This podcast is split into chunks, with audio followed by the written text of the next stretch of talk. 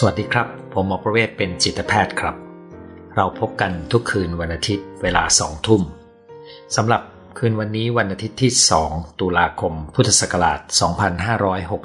2565 เรามีนัดกันในหัวข้อ เตรียมรับมือในวันที่คู่ชีวิตจากไป หัวข้อนี้เกิดจากการที่ผมได้มีโอกาสคุยกับ คู่สามีภรรยาคู่หนึ่งในวัย 60 กว่านะครับ ซึ่งก็มีประเด็นที่คิดว่า อยากจะนำเอาข้อคิดที่ผมได้มาแบ่งปันกัน ก่อนอื่นก็อยากจะถอยไปนิดหนึ่งมาคุยกันถึง โจทย์ของความกลัวความพลัดพรากนะครับ ซึ่งถ้าถอยไปตรงนั้นนะครับ ในประสบการณ์ของผมผมพบว่าไม่ได้เกิดขึ้นเฉพาะคนสูงอายุ ผมเจอเด็กและผู้ใหญ่ที่มีความกลัวความพลัดพรากที่มาก เดี๋ยวจะเกริ่นตัวนี้ให้ฟังหน่อยหนึ่ง นะครับ แต่เวลาที่เจอกับคนที่มีปฏิกิริยาทางอารมณ์ของความกลัวความพลัดพรากเนี่ย มันมักจะมีความวิตกกังวลแฝงอยู่ในนั้นนะครับ เพราะความกลัวกับความกังวลเป็นพี่น้องกันอยู่แล้วนะครับ ในบางกรณีอาจจะมีสภาวะซึมเศร้าปนอยู่ด้วยดังนั้น ในงานในฐานะเป็นจิตแพทย์ก็ต้องประเมินสภาวะกลุ่มนั้นด้วยนะครับ แต่ส่วนใหญ่แล้วผมก็พบว่ามักจะมีความกังวลแล้วก็ ไม่ได้รุนแรงขนาดที่จะเข้าเกณฑ์การวินิจฉัยเป็นโรค ผมก็เจอคนอยู่ 3 กลุ่มครับ ที่มีโจทย์เรื่องของความกังวลและกลัวความพลัดพรากนะครับกลุ่มที่ 1 คือเด็ก โดยเฉพาะอย่างยิ่งเด็กในวัยประถม ที่จะมีความกลัวพ่อแม่จะเสียชีวิตนะครับกลัวแล้วก็มีอาการได้หลากหลายมากเลยนะครับ ก็จะเวลาที่เจอเด็กกลุ่มนี้ในสมัยที่ผมยังทำงานกับเด็กเล็กนะครับ หรืออาจจะเป็นเด็กค่อนข้างโต แล้วก็พ่อแม่ก็เล่าว่าเจอมาตั้งแต่ตอนเป็นเด็กเล็กเนี่ยนะครับ ก็มักจะเป็นกลุ่มที่มีความผูกพันกับพ่อแม่ หลายคนมีสติปัญญาดีนะครับ ฉลาดคือเราคุยด้วยเราให้เขาวาดรูปสมัยที่ผมทำงานจิตเวชเด็กเนี่ยจะรู้เลยว่าอ๋อรูปภาพที่วาดแบบเนี้ยมีสติปัญญาดีนะครับพูดจาก็เก่งภาษาดีนะครับ แล้วก็ที่เจอในกรณีเด็กเล็กก็คือ พ่อแม่ที่อยากสอนธรรมะให้ลูก ก็เอาเรื่องความตายมาพูดบ่อยๆนะครับ เด็กยังไม่ค่อยเข้าใจมากครับ แต่ว่าพ่อแม่พูดบ่อยๆ ก็เหมือนมันสำคัญมาก เหมือนมันจะเป็นจะเกิดแล้วนี่นะครับก็ไปเร้าความกลัวของลูกโดยไม่ตั้งใจนะครับอันนี้เป็นกลุ่มแรกก็คือเด็กเล็กนะครับ กลุ่มที่สองเป็นเป็นมันไม่เรียกว่าเด็กโตนะครับ เพราะว่าส่วนใหญ่จะมีได้ถึง 20 กว่า 30 กว่าก็มีนะครับ จริง ๆ ก็คือกลุ่มของลูก ที่อยู่ใกล้ชิดพ่อแม่มาก แม้จะโตแล้ว กลุ่มนี้นะครับมีได้ตั้งแต่นักเรียนนักศึกษามหาวิทยาลัยไปจนถึงกับคนที่จบออกมาแล้วนะครับ แต่มักจะไม่ค่อยมีสังคมเพื่อนฝูงนอกบ้าน ก็พูดง่าย ๆ อยู่แล้วก็ใกล้ชิดกับพ่อแม่ แล้วก็กลัวว่าพ่อแม่จะเป็นอะไรเขาจะอยู่ได้ยังไง อายุคนหนึ่งที่ผมนึกถึงก็มีอายุประมาณเกิน 35 ปีแล้วนะ ก็นึกภาพไม่ออกเหมือนกันครับว่า เขาจะเดินหน้าต่ออยังไง เพราะว่าเกาะติดกันมากนี่เป็นรูปแบบความสัมพันธ์ที่กลายเป็นตัวสร้างปัญหาขึ้นมาได้ ส่วนโจทย์ของคนสูงวัยเนี่ย โดยทั่วไปแล้วคุณอาจจะคิดว่าพอมีอายุมากแล้วเขาอาจจะปรับใจได้นะครับ แต่ว่าไม่เสมอไปนะครับ คนที่มีอายุมากขึ้นจนถึงวัยเกษียณเนี่ย ความสัมพันธ์ระหว่างคู่สมรส คู่ชีวิตอาจจะไม่ได้ราบรื่นแล้วก็ได้ บางครั้งอยู่ในบ้านเดียวกัน แต่เกือบจะต่างคนต่างอยู่นะครับกลุ่มนี้ไม่ใช่มีความผูกพันกันครับแถมบางทีมีความรู้สึกสองจิตสองใจ ห่วงเหมือนกัน แต่บางทีก็ยังเคืองอยู่ แต่กลุ่มที่จะกลัวอีกคนหนึ่งเสียชีวิต คือคู่ของตัวเองเสียชีวิตเนี่ย ถ้าเป็นมากนะครับ มักจะเจอในกลุ่มคนที่มีความสัมพันธ์ใกล้ชิด แล้วก็อยู่กันมานาน ความสัมพันธ์ก็เป็นไปได้ค่อนข้างดีหรือดีมาก แล้วก็มีอย่างหนึ่งที่เจอก็คือมักจะใช้เวลาส่วนใหญ่อยู่กันเอง ไม่ค่อยมีสังคมภายนอก อย่างคู่ล่าสุดที่ผมคุยด้วยเนี่ยทั้งสองคนก็ใกล้ชิดกันมากนะครับ สามีก็ไม่ไปงานร่วมรุ่นของเพื่อนตัวเอง ส่วนภรรยาก็ไปบ้างครับ แล้วทุกครั้งที่ภรรยาไปร่วมงานร่วมรุ่น สามีก็จะให้สามีไปด้วย คือเหมือนเหมือนปาท่องโกนะครับในช่วงระบาด ของโควิดเนี่ยมันก็เกิดกระตุ้นให้คนหลายคนตระหนักว่า ถ้าเกิดมีคนในบ้าน โดยเฉพาะผู้สูงอายุ ติดเชื้อโควิดขึ้นมา มันอาจจะทำให้เขาเสียชีวิตได้ โดยเฉพาะช่วงแรกที่ข่าวการเสียชีวิตดูน่ากลัวนะครับก็ทำให้กระตุ้นความกลัวความพลัดพรากและการแยกจากกันครับ ที่จริงการพลัดพรากและการแยกจากกันและความตายเนี่ย มันมีอยู่ในคำสอนของศาสนา โดยเฉพาะทางพุทธศาสนาก็จะเน้นว่าให้พิจารณาถึงความตายอยู่เนืองๆนะครับ จะได้ใช้ชีวิตโดยไม่ประมาทแต่ว่าในฐานะที่เป็นปุถุชน แล้วก็มีอารมณ์ความรู้สึก แล้วก็มีความผูกพัน เวลาที่คิดถึงการจะต้องแยกจากกันเนี่ยหลายคนจะกลัวและนึกภาพไม่ออกดังนั้นเนื้อหาวันนี้ผมก็จะลองไล่ดูว่า ตอนที่ผมคุยเนี่ยผมเห็นประเด็นอะไรบ้าง ที่อาจจะหยิบมาคิดเตรียมการสำหรับท่านที่ฟังอยู่นะครับ คู่ที่จะนำมาก็อย่างที่เกริ่นไว้นะครับ เป็นคู่สามีภรรยาที่มีฐานะค่อนข้างจะมั่นคงแล้วนะครับ เออเข้าใจว่าค่อนไปทางดีด้วยนะครับ วัยหกสิบกว่านะครับ ใกล้ชิดกันไปไหนไปด้วยกันทำอะไรกับตลอดเวลา มีช่วงเวลาที่แยกจากกันประมาณวันละสองชั่วโมง จะเป็นช่วงเวลาที่ภรรยาไปออกกำลังกาย แล้วก็นั่งสมาธิขณะที่ฝ่ายชายก็จะอ่านหนังสือค้นคว้าหาความรู้ เพราะเขายังถ้าผมเข้าใจไม่ผิดเขายังลงทุนอยู่นะครับ คือหารายได้ในช่วงวัยเกษียณก็มีคำถามส่งมาให้ผม เนื่องจากผมเคยดูภรรยาด้วยเหตุอื่นนะครับเขาก็ตั้งโจทย์ว่าเขาอยากปรึกษาผมเรื่องนี้ เพราะว่าล่าสุดเนี่ยสามีป่วยเป็นอาหารเป็นพิษ แล้วก็อยู่ต่างจังหวัดกันนะครับ มันปลุกความกลัวเรื่องนี้ขึ้นมาใหม่ ผมทำยังไงนะครับเออโจทย์แบบนี้มันไม่มีสูตรสำเร็จครับ เวลาที่ผมจะจัดกระบวนการช่วยเหลือเนี่ยผมจะอาศัยกระบวนการพูดคุย แต่เป็นการพูดคุยที่ไม่ได้คุยวิเคราะห์อย่างเดียวนะครับ เป็นการคุยเพื่อเชื่อมความรู้สึกด้วยดังนั้นผมจะพูดถึงกระบวนการเวลาผมเจอโจทย์แบบนี้ให้ฟังว่าผมทํำยังไง เพื่อคุณจะไปใช้ประโยชน์บางส่วน แล้วก็จะพูดว่ามันมีโจทย์อะไรที่ผมพูดคุย ในวันนั้นที่ได้คุยกัน ซึ่งไม่นานมานี้เองนะครับ ก็จะคุยเนี่ยเป็นการคุยเพื่อทำให้ว่าเอ๊ะตกลงโจทย์มันอยู่ตรงไหนนะครับ สิ่งที่เขากลัวคืออะไรนะครับ มันมีประเด็นอะไรบ้างที่เขาตระหนักหรือนึกถึง เราแจกแจงประเด็นให้ชัดแล้วเราก็ค่อยๆไล่ลงลึกไปทีละเรื่องนะครับ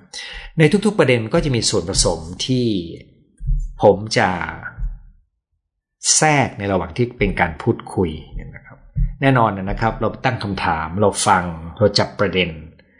บางกรณีเราก็ให้ข้อมูลครับ เพราะว่าข้อมูลอาจจะทำให้เขาตระหนักแล้วก็รู้ว่าเขามีตัวเลือกอะไรบ้างเพราะหน้าที่ของผู้ให้บริการอย่างหนึ่งคือให้ข้อมูลที่ถูกต้อง โดยเฉพาะข้อมูลที่คนนอกวงการอาจจะไม่รู้ ก็ให้ข้อมูลสองก็ เป็นเรื่องของการสำรวจอารมณ์ความรู้สึกเพื่อเข้าใจความต้องการของทั้งสองคนกรณีนี้นะครับ จากนั้นก็ช่วยเขาในการตัดสินใจเรื่องที่ตัดสินใจได้ยาก แต่เป็นเรื่องที่เขาต้องตัดสินใจเขาไม่สามารถปล่อยทิ้งไว้ได้ดังนั้นเราก็ต้องทำให้เขามีกระบวนการทางความคิดที่พาเข้าไปสู่การตัดสินใจ แล้วก็สี่อาจจะต้องมีการฝึกทักษะที่เกี่ยวข้อง เดี๋ยวผมจะยกตัวอย่างในกรณีที่เป็นการคุยจริงนะครับ ห้าก็คือควรจะมีพื้นที่ในการฝึก ฝึกฝีมือ ฝึกการทำการทดลอง ในบริบทที่ใกล้เคียงความจริงมากที่สุด เพื่อจะได้ดูว่าเขาจะทำมันได้ไหมนะครับ อันนี้คือไม่ใช่เฉพาะเรื่องนี้นะครับ ทุกเรื่องผมจะมีกรอบประมาณนี้เลยนะครับ โต้ตอบพูดคุยกัน บางเรื่องเราให้ข้อมูลหน่อยนึง บางเรื่องเราสำรวจอารมณ์ความรู้สึกนะครับ อยากจะรู้ความต้องการ แล้วก็ฝึกทักษะ แนะแนววิธีฝึกทักษะ แล้วก็มีการติดตามผล ช่วยเขาตัดสินใจนะครับ ซึ่งคนเราจะตัดสินใจได้ดีขึ้นเมื่อเขาเข้าใจตัวเอง และเขามีข้อมูลที่ถูกต้อง นั่นก็เป็นกระบวนการนะครับ คราวนี้ เวลาที่ถามว่า เขากลัว การแยกจากการที่มีคนคนหนึ่งเสียชีวิตไป เราต้องถามกันว่าจริง ๆเขากลัวอะไรนะครับเขามองเห็นโจทย์นี้ว่ายังไง แล้วที่ผ่านมาเขาพยายามแก้ปัญหานี้ยังไงมาบ้างแล้ว มีแง่มุมไหนไหมที่เขาอยากจะให้เราช่วย ที่จะพูดคุยลงลึกกันเป็นพิเศษนะครับ แต่ประเด็นก็คือเขาไม่รู้ว่ามันต้องคิดถึงอะไรนั้น โจทย์ของเขาก็รู้แต่ว่าเขากลัว แต่เขาไม่สามารถระบุโจทย์ที่จำเพาะลงไปมากกว่านั้นได้ ด้วยคำที่เขาไว้วางใจผม แล้วก็เขาก็คิดอะไรไม่ออกเขารู้แต่ว่าเขากลัว ผมก็เลยถือหลักว่า ปัญหาอะไรก็ตามที่ไม่ได้ทำให้ชัดเจน ปัญหานั้น ถ้าเรากังวลมันจะแก้ยากและจะยิ่งกังวลนั้นปัญหาทุกปัญหาเราต้องพยายามทำให้ชัด กระบวนการทำให้ชัดนี้ก็อาศัยข้อมูลในเรื่องนั้นมาประกอบสำหรับผมผมก็แบ่งโจทย์ข้อนี้เป็น 4 ประเด็นนะครับสประเด็นนี้ไม่ได้เอามาจากทฤษฎีอะไรนะครับ แต่เอามาจากประสบการณ์ของผมในภาคปฏิบัติ ซึ่งพอเขาตั้งโจทย์ข้อนี้มาเราก็ค่อยๆไล่ไป เราก็ค่อยๆขึ้นขึ้นประเด็นในหัวของเรานะครับ ก็เรียงออกมาได้ 4 ประเด็นมาแบ่งปันกันในวันนี้นะครับ มีอะไรบ้าง หนึ่งก็คือถ้าสมมติว่ามีการเสียชีวิตคนใดคนหนึ่งไปก่อนนี้เนี่ย จริงๆในวงเล็บนะครับ ข้อมูลในงานวิจัยก็คือ เวลาที่คู่ชีวิตที่อยู่ด้วยกันมานาน คนหนึ่งเสียชีวิตเนี่ย อีกคนหนึ่งมีโอกาสที่จะเสี่ยงกับการเสียชีวิตภายในหนึ่งปีหลังจากนั้นนะครับ หลังจากที่คนรักเสียชีวิตไปเนี่ย เพิ่มสูงขึ้นพูดง่าย ๆว่า ถ้าคุณอยู่กันกับคู่ แล้ววันหนึ่งคู่ของคุณเสียชีวิต คุณมีความเสี่ยงที่จะเสียชีวิตตาม ในเวลาหนึ่งปีนั้นในสัตว์ก็มีนะครับมนุษย์ก็เป็น เขาก็เชื่อว่ากลไกมันเกี่ยวข้องกับสภาวะจิตใจ ที่ส่งผลต่อระบบการทำงานทั้งระบบ โดยเฉพาะอย่างยิ่ง ฮอร์โมน ระบบประสาทอัตโนมัติ และระบบภูมิคุ้มกัน ซึ่งสามระบบนี้ทำงานผ่าน สมองส่วนที่เชื่อมโยงกันกับอารมณ์นะครับเอาละสี่ประเด็นมีอะไรนะครับหนึ่งก็คือ การจัดการความเป็นอยู่ ของคนที่ยังมีชีวิตอยู่นะครับถ้าเขาเตรียมการไว้ ถ้าเขาซักซ้อมไว้ มันก็ช่วยทำให้ช่วงเปลี่ยนผ่านเป็นไปได้ราบรื่นขึ้น แต่ถ้าไม่เตรียมตัวเลย การจัดการความเป็นอยู่ ยังไม่มีแผนการยังไม่รู้จะเอาไง ช่วงนั้นก็จะมีความวุ่นวายสับสน เมื่อไหร่ก็ตามที่เรามีปัญหาวุ่นวายสับสนเนี่ยมันก็จะกลายเป็นภาระทางใจเพิ่มเข้าไปอีกก้อนหนึ่งนะครับ ซึ่งก็จะทำให้เรามีพลังงานในการจัดการกับความรู้สึกสูญเสียลดลง แถมเวลาเราอยู่และลำบากตอนที่ไม่มีเขาแล้ว เราก็ยิ่งคิดถึงเขาใหญ่เลยนะครับนั้นการจัดการเรื่องความเป็นอยู่ก็เลยกลายเป็นประเด็นสำคัญง่าย ๆนะครับ ที่ต้องนึกถึง ผมก็พบว่าคนส่วนใหญ่จะคิดถึงเรื่องนี้ได้ แต่อาจจะไม่ได้คิดละเอียดนะครับ วันนั้นผมก็ตั้งประเด็นที่สองด้วยว่า มันต้องมีสักวันหนึ่งที่การอยู่เป็นคู่ถูกแยกกันแล้วดังนั้นมันก็แปลว่า คนที่เหลืออยู่จะต้องอยู่ได้ด้วยตัวเอง ฝึกอยู่คนเดียวเป็นนะครับ แม้แต่ถ้าพ่อหรือแม่ที่ยังอยู่ไปอยู่กับลูกนะครับ การอยู่กับลูกก็ไม่ได้มีความรู้สึกเหมือนอยู่กับคู่ชีวิตนะครับ อยู่กับคู่ชีวิตเนี่ยมีกิจกรรมใกล้เคียงกันนะครับ มันลงตัวกันมากกว่า แต่ที่อยู่กับลูกลูกก็ยังอยู่ในวัยสร้างตัวนะครับ มีครอบครัวของเขามีคู่สมรสของเขาเอ่อแล้วก็มีลูกของเขานั้นมันจะมันจะยังเป็น ทักษะที่เราต้องฝึกในการอยู่คนเดียวแล้วเวลาตอนกลางวัน เวลาลูกไปทำงานนะครับ นั่นก็ยิ่งเป็นเวลาที่เราอยู่คนเดียวอยู่ดีนะครับ ลูกกลับมาจากที่ทำงาน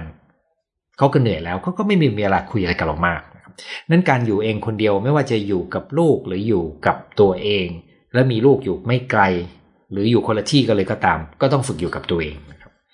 อันนี้คือประเด็นที่สองที่มีทักษะแฝงอยู่ในนั้น มีข้อมูลเตือนใจอยู่ในนั้นนะครับสำรวจอารมณ์ความรู้สึกปนอยู่ในนั้นด้วยสามก็คือประเด็นการตัดสินใจที่เกี่ยวข้องกับการดูแลสุขภาพและการรักษาสุขภาพและความเจ็บป่วย โดยเฉพาะในเวลาที่มีอาการเจ็บป่วยในช่วงอายุมากขึ้นเรื่อยๆนะครับ เดี๋ยวเราจะลงรายละเอียดกัน แล้วก็สี่ก็คือ ในบางกรณีเนี่ยจะมีคนที่มีปมเก่าอยู่ภายในใจ ซึ่งเป็นประสบการณ์ ความพลัดพรากการถูกทอดทิ้ง ถูกละเลย โดยเฉพาะในวัยเด็กนะครับ ตลอดชีวิตของเขาถ้ามีอะไรก็ตามที่เป็นความสูญเสียนะครับ ปฏิกิริยาเขาจะแรงมากกว่าปกติ ซึ่งเดี๋ยวผมจะขยายความเท่าที่ทำได้อะไรเดี๋ยวเราจะมาลงรายละเอียดกันใน 4 ประเด็นนี้นะครับ มันคือ 4 ประเด็นที่ผมคิดในเวลานั้นที่ต้องคุยกันกับคู่สามีภรรยาคู่นี้ เรื่องการจัดการความเป็นอยู่ครับ ผมก็ถามว่า เออ คุณมีแผนไหมว่า ถ้าคนหนึ่งจากไป คนที่เหลือจะไปอยู่ที่ไหนยังไงนะครับ และนี่ก็เป็นเหตุที่ผมบอกว่าคนส่วนใหญ่ได้คิดถึงมันเขาก็ตัดสินใจว่าถ้าภรรยาเสียก็จะเหลือแต่สามี สามีก็ตั้งใจจะไปอยู่กับลูกสาวที่ต่างประเทศ ถ้าสามีเสียชีวิตเหลือแต่ภรรยาภรรยาก็อาจจะอยู่ด้วยตัวเองในบ้านที่กรุงเทพหรือไปอยู่กับบ้านลูกชาย ซึ่งอยู่จังหวัดข้างเคียง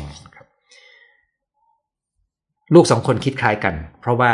ลูกสองคนต่างรู้จักนิสัยของพ่อแม่นะครับและลูกทั้งสองคนรู้ได้ว่าคนที่อยู่ยากกว่าคือแม่ เพราะว่าพ่อน่าจะอยู่เองได้ หมายถึงว่าไปอยู่ที่ไหนก็ได้ง่ายกว่านะครับมันจึงมีการคิดไว้แล้วว่าจะจัดการความเป็นอยู่ในลักษณะนี้นะครับ แต่ว่ามันไม่ได้ลงรายละเอียดนะครับ แน่นอนคุยกับผมผมก็จะช่วยเขาในการคิดประเด็นเฉพาะมากขึ้น ก็คือถ้าฝ่ายสามีเสียฝ่ายภรรยาจะไปอยู่กับลูกชายเนี่ยแน่นอนนะครับ ความสุขใจความอุ่นใจเนี่ยมันอยู่ที่ว่าเราไปอยู่ที่นั่นแล้วมีใครอยู่ที่นั่นบ้าง ความสัมพันธ์ของเอ่อภรรยาเมื่อต้องไปอยู่กับลูกชายนะครับ ซึ่งในนี้เรียกว่าแม่แล้วนะครับก็จะขึ้นอยู่กับว่าลูกสะใภ้เป็นยังไง มีหลานไหมนะครับมีคนอื่นอยู่ในบ้านหลังนั้นหรือเปล่า เพราะนั่นจะมีผลต่อความรู้สึกเป็นพื้นที่ของเราหรือว่ามีอิสระแค่ไหน ซึ่งพ่อแม่มักจะบอกครับว่าบ้านของลูกไม่เหมือนบ้านของเรา แต่บ้านของเราเหมือนบ้านของลูกนะครับผมเคยได้ยินคำนี้ผมก็ฟังแล้วผมก็เห็นด้วยมาก เด็กเติบโตมาในบ้านกับพ่อแม่เขารู้สึกว่าบ้านหลังนั้นเป็นบ้านของเขาแต่เวลาเด็กคนนั้นโตมาเป็นผู้ใหญ่และสร้างบ้านแล้วบอกเอาพ่อแม่ไปอยู่ด้วยนะครับ พ่อแม่ไม่ได้รู้สึกว่าบ้านหลังนั้นเป็นบ้านของเขา นั้นเราจริงจำเป็นที่จะต้องคำนึงถึงความสัมพันธ์ที่จะมี มีความหมายยังไงล่ะครับ ก็คือถ้าเขาต้องการเตรียมตัวให้ดี เขาควรจะไปสร้างความคุ้นเคยกับลูกสะใภ้ในการไปอยู่ที่นั่นบ้าง ถ้ามีหลานก็ได้คุ้นเคยกับหลานไปเล่นกันบ้าง ไม่ใช่อยู่กันแก่สามีภรรยาแล้วก็ถึงเวลาก็กระโดดไปอยู่เลย ในวันที่ไม่มีใครอยู่ด้วยแล้วนั้นการคิดเรื่องการจัดการความเป็นอยู่ล่วงหน้าเนี่ย ก็จะทำให้เรามีแผนและมีการซ้อมแผน และมีการวางรากฐานให้ดีนะความสามารถนี้ยังขึ้นอยู่กับระดับความสามารถในการดำเนินชีวิตของตัวเองด้วยนะครับ ซึ่งนี่คือประเด็นที่ 2 ตามมานะครับ คือถ้าเรานึกถึงการจัดการความเป็นอยู่ได้ชัดพอและซักซ้อม แล้วก็เตรียมการในระดับเท่าที่เหมาะสมนะครับ มันก็จะมาเห็นได้เลยว่า เออ ไม่ว่าจะยังไงเราต้องอยู่ด้วยตัวเองเป็น เราต้องฝึกอยู่ตัวเองได้ แม้จะไปอยู่กับครอบครัวของลูกหลาน เราก็ยังต้องอยู่กับตัวเองเป็นนะครับ ผู้ใหญ่สมัยนี้คนสูงอายุสมัยนี้จำนวนมากนะครับ ไม่อยากไปเป็นภาระให้กับลูกหลาน ดังนั้นยิ่งเราสามารถช่วยเหลือดูแลตัวเองได้ดีเท่าไหร่ ก็จะทำให้เรารู้สึกง่ายขึ้นในการไปอยู่ตรงไหนก็ได้ การฝึกอยู่คนเดียวเนี่ย ผมก็เลยเช็คกับคู่สามีภรรยาคู่นี้นะครับว่าเอ๊ะมันมีเวลาไหนบ้างที่คุณแยกกันอยู่ แยกกันดำเนินชีวิตนะครับ ไม่มีน้อยมากอย่างที่บอกนะครับ ช่วงเช้ามีเวลาสองชั่วโมงที่แยกจากกัน คืออยู่ในบ้านเดียวกันนะภรรยาออกกำลังกายนั่งสมาธิสามีอ่านหนังสือค้นหาความรู้เพื่อเอาไปใช้ในการลงทุน แค่นั้นเองแต่ที่เหลืออยู่กันตลอดเหมือนปาท่องโกอย่างที่เรียนนะครับ นั้นเวลาที่มีคนหนึ่งป่วยมันถึงได้คุกคาม ความรู้สึก โอ้โห นี่ถ้าเกิดว่าเขาเป็นอะไรไป เราจะเป็นยังไงครับอันนั้นก็คือตัวกระตุ้นที่สำคัญ ก็เลยเปิดประเด็นนี้ครับว่า เออ จะทำไงให้คุณได้ฝึกกันอยู่คนเดียวทั้งสองคน เนื่องจากประเด็นของภรรยาเป็นประเด็นที่ยากกว่า เพราะเขาไม่เคยพร้อม เราก็เลยเจาะลึกคุยกับภรรยานะครับ อย่างที่บอกมีประเด็นอะไรบ้าง เราลงรายละเอียดประเด็นนั้น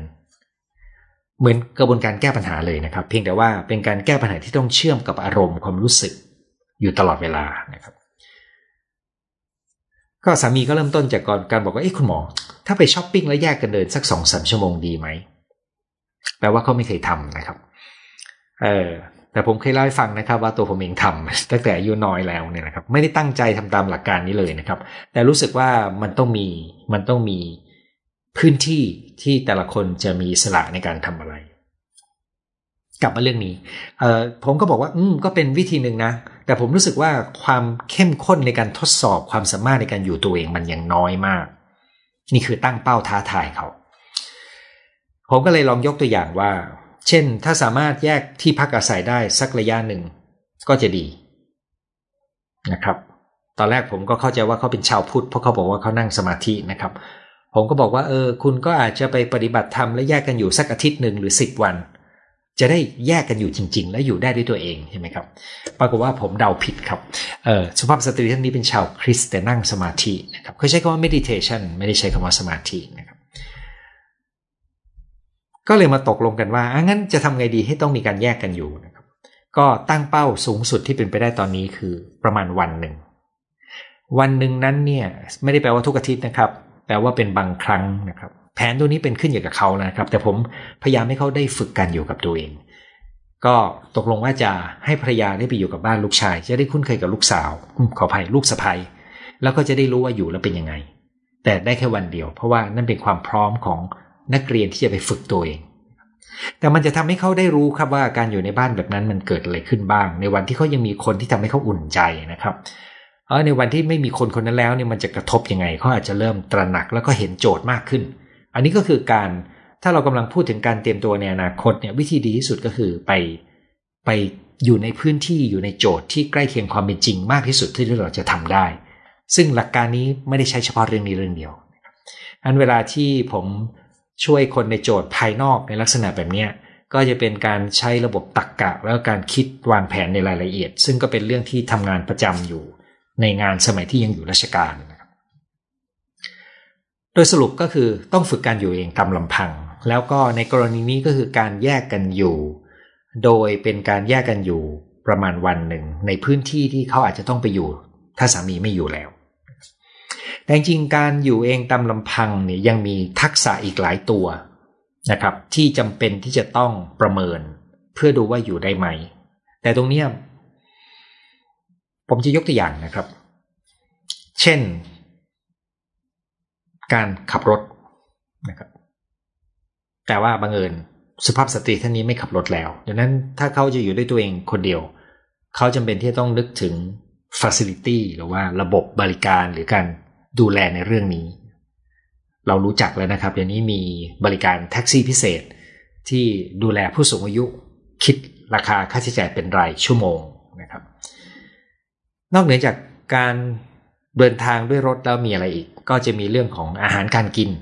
นะครับ เสื้อผ้าเครื่องนุ่งห่มการตรวจสุขภาพ ดูแลสุขภาพ กิจกรรม ความสุขความเพลิดเพลิน สิ่งเหล่านี้ถ้าจัดการเองเป็นอยู่เองได้ด้วยคนเดียว มันก็จะเป็นตัวบอกว่าความพร้อมในการอยู่เองตามลำพังของเราย่อมดีกว่านะครับ ตอนที่ผมคุยในประเด็นสองสองข้อนี้นะครับ ผมวาดภาพภาพหนึ่งชวนเขามอง คือภาพนี้เป็นภาพที่ผมเคยดูสารคดีและติดตาในเชิงความประทับใจมาก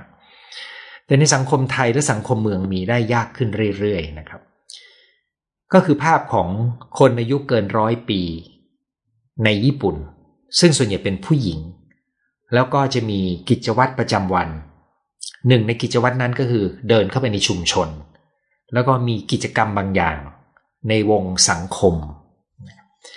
และดีไปกว่านั้นก็คือมีคนรู้จัก มีเด็กๆอยู่ในชีวิต เช่น มีลูกหลานอยู่ไม่ไกล อันนั้นเป็นภาพที่อยู่ในอุดมคตินะครับ แต่สังคมเมือง ระบบครอบครัวที่เริ่มแตกออกมาไม่ได้เป็นครอบครัวขยายเหมือนเดิม ลูกแยกบ้านซึ่งเป็นไปตามการพัฒนาสังคมเนี่ยนะครับ ก็ทำให้ แล้วก็ความเป็นเมือง มันไม่มีชุมชนที่เราจะเดินไปในละแวกบ้านได้ง่ายนัก นี่ก็จะเป็นเหตุที่ทำให้เวลาเราอยู่คนเดียวมันจะไม่มี สังคมไม่มีเพื่อนฝูง ไม่รู้จะทำอะไร แล้วก็แยกตัวซึ่งจะทำให้สภาวะจิตใจแย่มากนะครับและในในตอนนี้ผมก็เลยได้ได้พูดถึงภาพของคนสูงอายุที่จะมีความสุขได้ แม้คู่ของเขาจะไป แต่แน่นอนมันต้องวางรากฐานสิ่งเหล่านี้ใช่ไหมครับ ที่ไหนที่จะมีเครือข่ายทางสังคมหาไม่ง่ายเหมือนกันนะครับ แน่นอนต่างจังหวัดนอกเขตเมืองย่อมดีกว่าอันนี้ก็คือ2ประเด็นแรก คือจัดการเรื่องความเป็นอยู่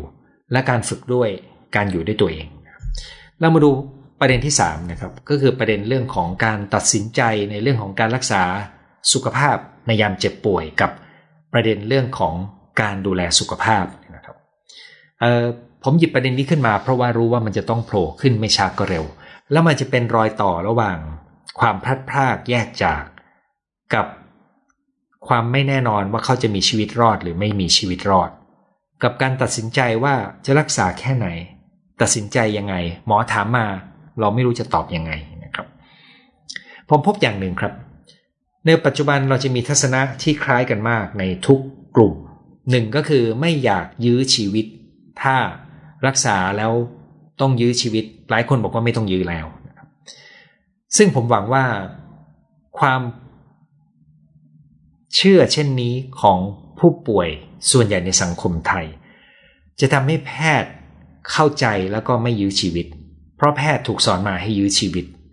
พยายามทำให้อยู่ต่อก่อนนะครับ แต่ถ้าไม่ยื้อชีวิตอันนี้ตรงกันส่วนใหญ่ แต่ถ้ายังมีโอกาสรอดรักษา ก็พร้อมจะลุ้น อันนี้คือหลักคิดของคนทั่วไปนะครับ ผมเคยเป็นคุยกับหมอในแผนก ICU นะครับเป็นแผนกดูแลวิกฤต เออผมก็ถามเขาว่า เออเนี่ย มันมีหลักข้อนี้นะ มันทำยากหรือง่ายยากมาก เพราะในการรักษาเนี่ย มันตัดสินใจยากมากว่าจุดที่เรากำลังให้การรักษาเนี่ย มันกำลังจะทำให้เขารอดชีวิตและกลับมาได้ หรือมันจะกลายเป็นจุดที่ทำให้เราต้องยื้อเข้าไปสู่โหมดของการยื้อชีวิตนะครับ เออ คุณอาของผม คุณน้าของผมคนหนึ่งน้าเขยของผมนะครับ เส้นเลือดในสมองแตก เข้าโรงพยาบาล อยู่เป็นเดือน หมดเป็นล้านนะครับ ตอนหลังเสียชีวิต ญาติลำบากมาก ไม่ได้ลำบากเรื่องเงินนะครับ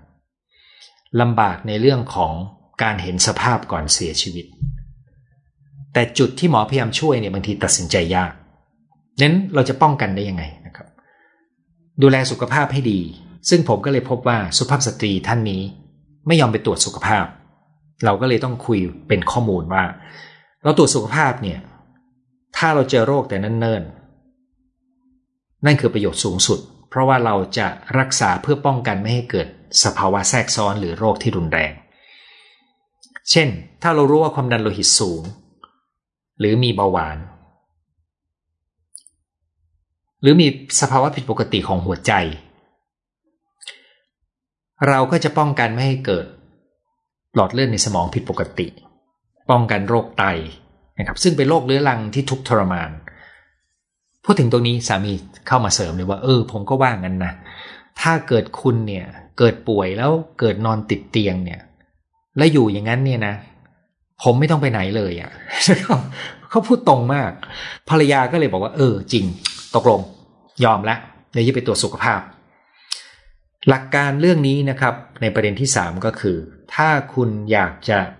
แยกจากกันด้วยดี ทุกคนมีหน้าที่ดูแลสุขภาพของตัวเองให้ดี การดูแลสุขภาพในวัยสูงอายุ เราไม่ได้ต้องการยื้อชีวิต แต่เราต้องการยืดเวลาที่เรามีสุขภาพแข็งแรงออกไปให้ยาวที่สุด และช่วงท้ายช่วงป่วยก่อนเสียชีวิตเนี่ยให้สั้นที่สุดนะครับ แต่ในปัจจุบันนี้เนี่ยแม้ว่าคนจะอายุยืนยาวขึ้นก็ตาม แต่ช่วงเวลาของความเจ็บป่วยยาวนานขึ้นนะครับซึ่งจะเป็นช่วงทุกทรมานก่อนเสียชีวิตอยู่นานเลย บางคนมีเป็น 10 ปีเลยนะครับก็เพราะว่าสับสนกันระหว่างการดูแลสุขภาพ การยืดเพื่อทำให้เราสุขภาพดีได้ยาวที่สุดนะครับแล้วก็มีความช่วงเวลาที่สุขภาพตกเนี่ยสั้นที่สุดก่อนเสียชีวิต ถ้าเราตั้งเป้าแบบนี้นะครับมีอะไรให้ทำเยอะมาก นะครับแล้วก็ความรู้เกี่ยวกับเรื่องสุขภาพที่ดีกับสุขภาพทั้งหมดถ้าคุณมาใส่ในชีวิตได้ คุณจะเพิ่มโอกาสของการมีสุขภาพที่ดีนะครับแล้วกระบวนการที่จะต้องยื้อชีวิตก็ง่ายมากเลยคือ มันไม่ต้องยื้อมันตัดสินใจง่ายขึ้น แต่ยังเป็นโจทย์เสมอ เวลาที่เราไปอยู่ในภาวะวิกฤต เช่นนั้น แม้แต่ตัวผมเองเวลาที่ผมจะต้องตัดสินใจเกี่ยวกับญาติผู้ใหญ่ ผมยังรู้เลยครับว่าสถานการณ์นี้ หมอเจ้าของไข้ไม่มีหมอที่ไหน สามารถพูดได้ด้วยความมั่นใจนะครับดังนั้นเขาก็ต้องเขาก็ต้องทำหน้าที่ในการดูแลชีวิตของคนไข้ก่อน อันนี้คือประเด็นที่สามซึ่งผลของการคุยครั้งนี้ก็ที่สามีของคู่นี้บอกไว้และเห็นด้วยกันก็คือ มันทำให้ภรรยาเขายอมไปตรวจสุขภาพ เพราะก่อนหน้านี้เขาจะกลัวไม่ยอมไปตรวจกลัวเจอโรคอะไรแต่การเจอแหละคือจะช่วยทำให้เขาไม่ต้องทุกข์ทรมานยาวนาน ประเด็นที่4ครับก็คือ จะมีคนจำนวนหนึ่งที่มีประสบการณ์ที่เป็นปมค้างใจ หรือมีโจทย์ทางอารมณ์ของเก่าฝังอยู่ในใจเขา โดยเฉพาะอย่างยิ่งประสบการณ์ความพลัดพรากการถูกทอดทิ้งถูกละเลย เรารู้ได้ไงว่าเราจะมีนะครับ เราจะดูว่าคนคนนั้นเนี่ยเวลาที่มีการแยกจากหรือพลัดพรากหรือการการแยกจากก็ได้นี่นะครับ มันจะมีปฏิกิริยาที่รุนแรงเกิดขึ้น บางทีเรื่องเล็ก ๆ ก็ยังมีอารมณ์ที่เข้มข้นรุนแรงเลยนะครับ มันเป็นจากอะไรนะครับ มันก็เกิดจากประสบการณ์ในวัยเด็ก ที่เคยมีเหตุให้พลัดพราก แล้วมันฝังเป็นส่วนหนึ่งของการทำงานของจิตใจในส่วนลึก แล้วมีอะไรก็ตามที่คล้ายกันขึ้นมา มันจะกระตุ้นอารมณ์เก่าท่วมขึ้นมาได้ อันนี้คือหลักการในการอธิบายนะครับ ผมก็มีที่ปรึกษาคนที่มาปรึกษาผมคนหนึ่งนะครับ อายุประมาณ 70 ปีนะครับ เป็นผู้หญิง เธอบอกเลยว่าตั้งแต่โตมาเธอจำได้เลย ถ้าไปเที่ยวกับเพื่อน แล้วถึงเวลาที่ต้องแยกกันกลับบ้าน เธอจะรู้สึกเหมือนอยากร้องไห้ เจ็บจี๊ดขึ้นมาที่อก โดยก่อนหน้านี้เธอไม่เข้าใจ เธอก็ไม่ชอบว่าทำไมเธอเป็นแบบนี้นะครับ แต่แน่นอนอาการแบบนี้แหละ คืออาการที่อารมณ์ไม่สมเหตุสมผลนี่แหละ คืออาการหนึ่งของปมปมอารมณ์จากวัยเด็กได้ ซึ่งหลังจากที่เธอมาเรียบเรียงแล้วเธอก็เข้าใจอย่างปฏิปต่อได้ดีขึ้น แต่มันทำให้เธอเห็นเลยว่าโอ้โห ก่อนหน้านี้เนี่ย ทุกๆ ครั้งเรื่องง่าย ๆ นะครับ ไปเที่ยวกันมาสนุกสนานถึงเวลาแยกกันออกไปคนละทางปุ๊บน้ำตาไหลนะครับก็แปลว่าคนกลุ่มนี้ก็จะมีโจทย์ในเรื่องของความพลัดพรากแยกจากนะครับแล้วถ้าไม่ได้รุนแรงเข้มข้นขนาดนี้แหละครับ จะมีได้ไหม เราก็อาจจะดูความรู้สึกของเราเวลาที่เรามีเหตุที่ต้องแยกจาก จบการศึกษาแยกจากเพื่อนนะครับ คนที่มีความสัมพันธ์ที่ดีกับเราจากไปเสียชีวิตไปแยกออกจากหน่วยงานไปต่างประเทศเนี่ยนะครับ พวกนี้มันจะมีความรู้สึกบางอย่างที่เป็นเรื่องของการแยกจาก หรือคุณอาจจะมีข้อมูลวัยเด็ก ว่าในวัยเด็กเนี่ยพ่อแม่ไม่มีโอกาสได้ดูแลมากนัก หรือว่ามีการหย่าร้างกัน สิ่งเหล่านี้จะกลายเป็นโจทย์ที่จะมาปรากฏในชีวิตของเราตอนโต ทุกๆ ครั้งที่เรามีเหตุที่มีสิ่งกระตุ้นอารมณ์ ให้เกิดความรู้สึกคล้ายกับความสูญเสียและการต้องพลัดพรากแยกจากกันเนี่ยมันจะดึงความรู้สึกเก่าเข้ามา โลดแล่นอยู่ในใจของเรา ราวกับว่าเรื่องเล็ก ๆทำไมกระตุ้นอารมณ์เราได้แรง จริง ๆ อารมณ์ของเราไม่ใช่เกิดจากเรื่องที่ถูกกระตุ้นนั้น แต่มันเกิดจากเรื่องเล็กๆนั่นมันเป็นกระแทกดึงเอาตัวเก่าขึ้นมาด้วยนะครับนั้นถ้าเรารู้ว่าเรามีโจทย์ของปมค้างใจต่อการพลัดพรากแยกจากเนี่ยคำแนะนำของผมก็คือจัดการปมนี้ให้เรียบร้อย เพราะว่ามันจะทำให้คุณพร้อมกับการที่จะเผชิญกับโจทย์ของการพลัดพรากแยกจากได้ดีขึ้นครับ นี่คือทั้งหมดที่ผมได้พูดคุยกับคู่สามีภรรยา แล้วก็เป็นเนื้อหาที่ผมตั้งใจนำมามอบให้นะครับตอนนี้ผมจะมาอ่านข้อความที่ YouTube นะครับ ฟังคุณหมอทุกคลิปดีมาก ได้ปรับใช้ชีวิต ใช้กับชีวิต หัวข้อนี้ตรงใจมาก มีความกังวลเรื่องนี้ เพราะขณะนี้อยู่คนเดียว แยกกันอยู่กับสามี อายุใกล้ 60 ลูกอยู่ต่างประเทศ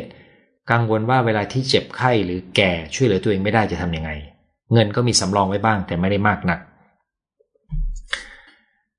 เงินเป็นหนึ่งปัจจัยในวัยเกษียณ ซึ่งคนส่วนใหญ่รู้แล้วก็ชัด แล้วก็จริง ๆ มันมีมีวิธีคำนวณเงินด้วยแต่การอยู่คนเดียวแล้วไม่มีใครเนี่ยมักจะเร้าความวิตกกังวลได้ง่าย ผมมีความเชื่อว่าระบบบริการดูแลในประเทศไทยในเวลาที่เราพัฒนาเป็นสังคมผู้สูงอายุมากขึ้นเรื่อย ๆ เนี่ย จะมีบริการใหม่ ๆ เกิดขึ้น คล้าย ๆ กับที่มีแท็กซี่ ดูแลผู้สูงอายุโดยตรงนะครับ แต่การจะอยู่คนเดียวได้เราจะต้องมีความสามารถในการดูแลเรื่องอาหารการกิน เรื่องของการดูแลความสะอาดในบ้าน เรื่องของซักผ้ารีดผ้า เรื่องของการไปหาหมอนะครับ เรื่องของกินนอนนะครับ การซ่อมแซมบ้าน ทุกอย่างนี้เนี่ยสามารถจ้างหรือว่าซื้อบริการให้คนมาจัดการให้ได้ แล้วก็ในต่างประเทศก็มีบริการแบบนี้ด้วยนะครับผมมีโอกาสดูสารคดีรายการหนึ่ง ก็จะมีคนที่อยากมีรายได้ เพิ่มจากงานประจำหรือเป็นงานประจำของเขาก็ตาม ที่จะแวะไปตามบ้านไปดูแล ผู้สูงอายุ โดยก็จะมีเหมือนสัญญาว่าต้องไปทำอะไรบ้างนะครับ ซึ่งในกรณีนี้ในสารคดีนั้นก็จะเป็นผู้ชายวัย 90 กว่าที่อยู่เองตามลำพัง ที่มีหญิงสาวที่แวะมาทำหน้าที่ดูแลงานบ้านให้ทำหน้าที่เรื่องของการจัดเตรียมอาหารให้ ซึ่งเป็นเหมือนบริการทางสังคมนะครับ ส่วนจะมีค่าใช้จ่ายยังไงจะเป็นของภาครัฐภาคเอกชนยังไงเนี่ย ผมคิดว่ามันยังเป็นสิ่งที่ต้องรอคอยการพัฒนามาก ในระหว่างนี้สิ่งที่เราทำได้ดีที่สุดก็คือ ความสามารถในการดูแลสิ่งเหล่านี้กับความสุขในวัยที่เราหยุดออกจากงานแล้ว ซึ่งตัวนี้ก็จะเป็นการไล่ไปทีละประเด็นของคุณ และลองเจาะลึกเพื่อดูว่าคุณจะเตรียมการยังไงบ้าง คุณแม่จากไปแล้วหนูมาดูแลคุณพ่อจากสรรเรื่องงานดูแลทั้งพ่อทั้งสามี สามีเข้าใจอนุญาต สลับอาทิตย์บ้านของเรา เราไม่มีลูก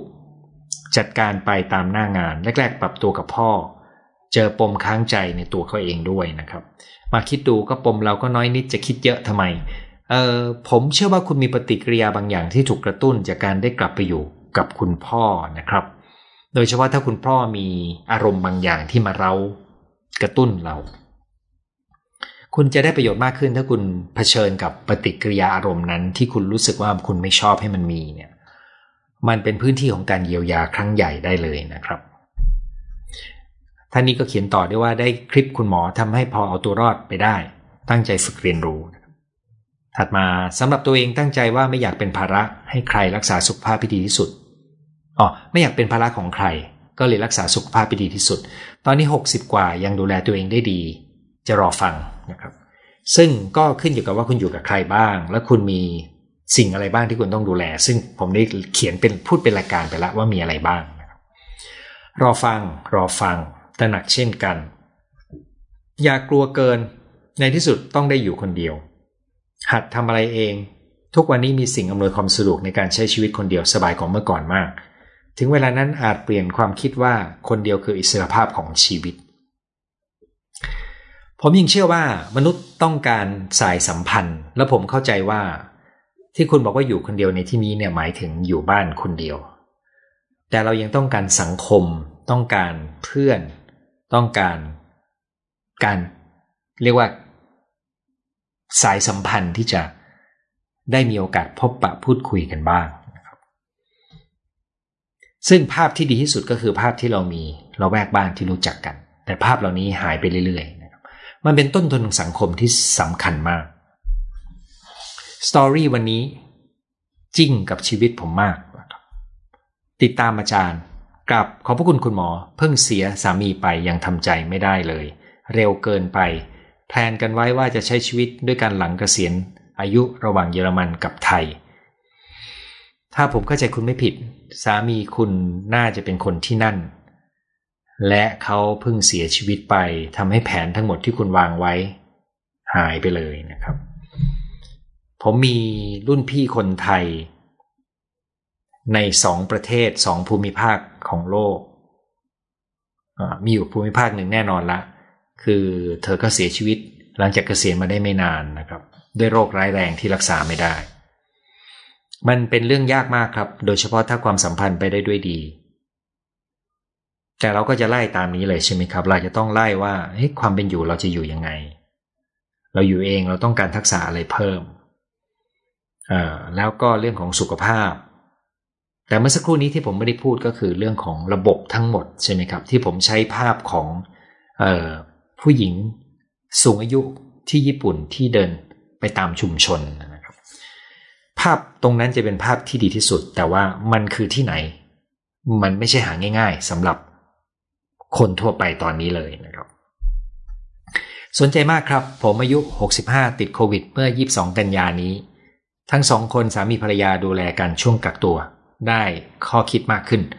เพราะมันจะทำให้คุณเห็นโจทย์นะครับตัวเนี้ยโควิดเนี่ยนำอะไรมาหลายอย่างมากเลยนะครับ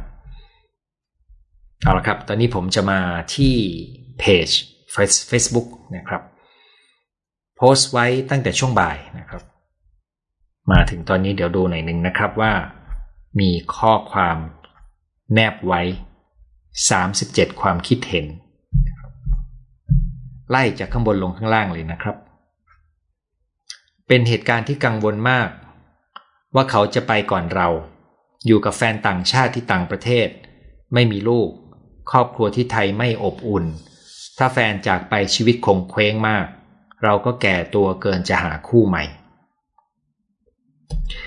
ถ้าคุณมีครอบครัวที่ไม่อบอุ่น และคุณไปมีความสุขลงตัวที่นั่น นี่จะเป็นโจทย์ซ้อนโจทย์เลยนะครับ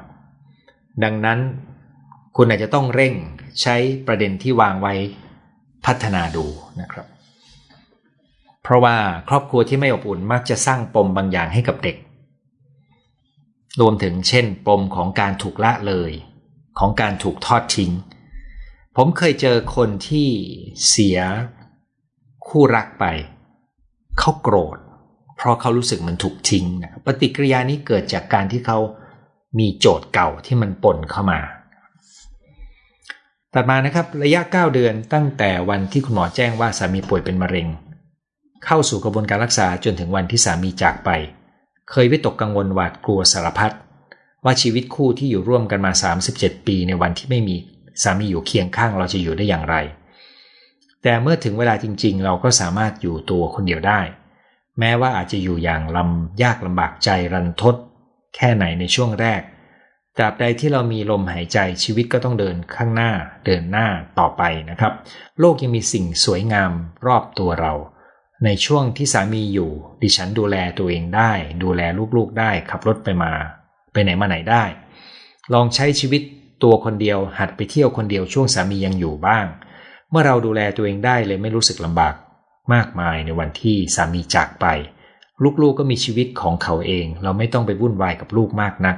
ไม่ทำตัวเป็นภาระให้ใคร ตนแลเป็นที่พึ่งแห่งตน ทุกวันนี้ดิฉันก็ท่องคำนี้ไว้เสมอ ต้องขอบคุณที่คุณแบ่งปันประสบการณ์เรื่องนี้มานะครับ เป็นตัวอย่างที่ดีที่ทำให้ให้เห็นว่าการฝึกในการดูแลตัวเองและทำอะไรด้วยตัวเองสำคัญมากเพียงใดนะครับ และที่สำคัญอีกข้อหนึ่งที่คุณเรื่องราวของคุณบอกก็คือ คุณรันทดใจคุณอยู่ลำบาก แต่คุณก็มองเห็นสิ่งสวยงามรอบตัวคุณ นี่จะเป็นช่วงเวลาของความสูญเสีย ความเจ็บปวด ความโดดเดี่ยว และการเติบโต ขอให้กำลังใจกับคุณนะครับ สวัสดีค่ะคุณหมอ สามีและดิฉันแต่งงานอยู่กินกันเกือบ 40 ปี สามีผ่าตัดสมองกินยาต่อเนื่อง อาการทางสมอง มากกว่า 40 ปีแล้ว ปัจจุบันยังกินยาทางสมองอยู่ สุขภาพโดยรวมดี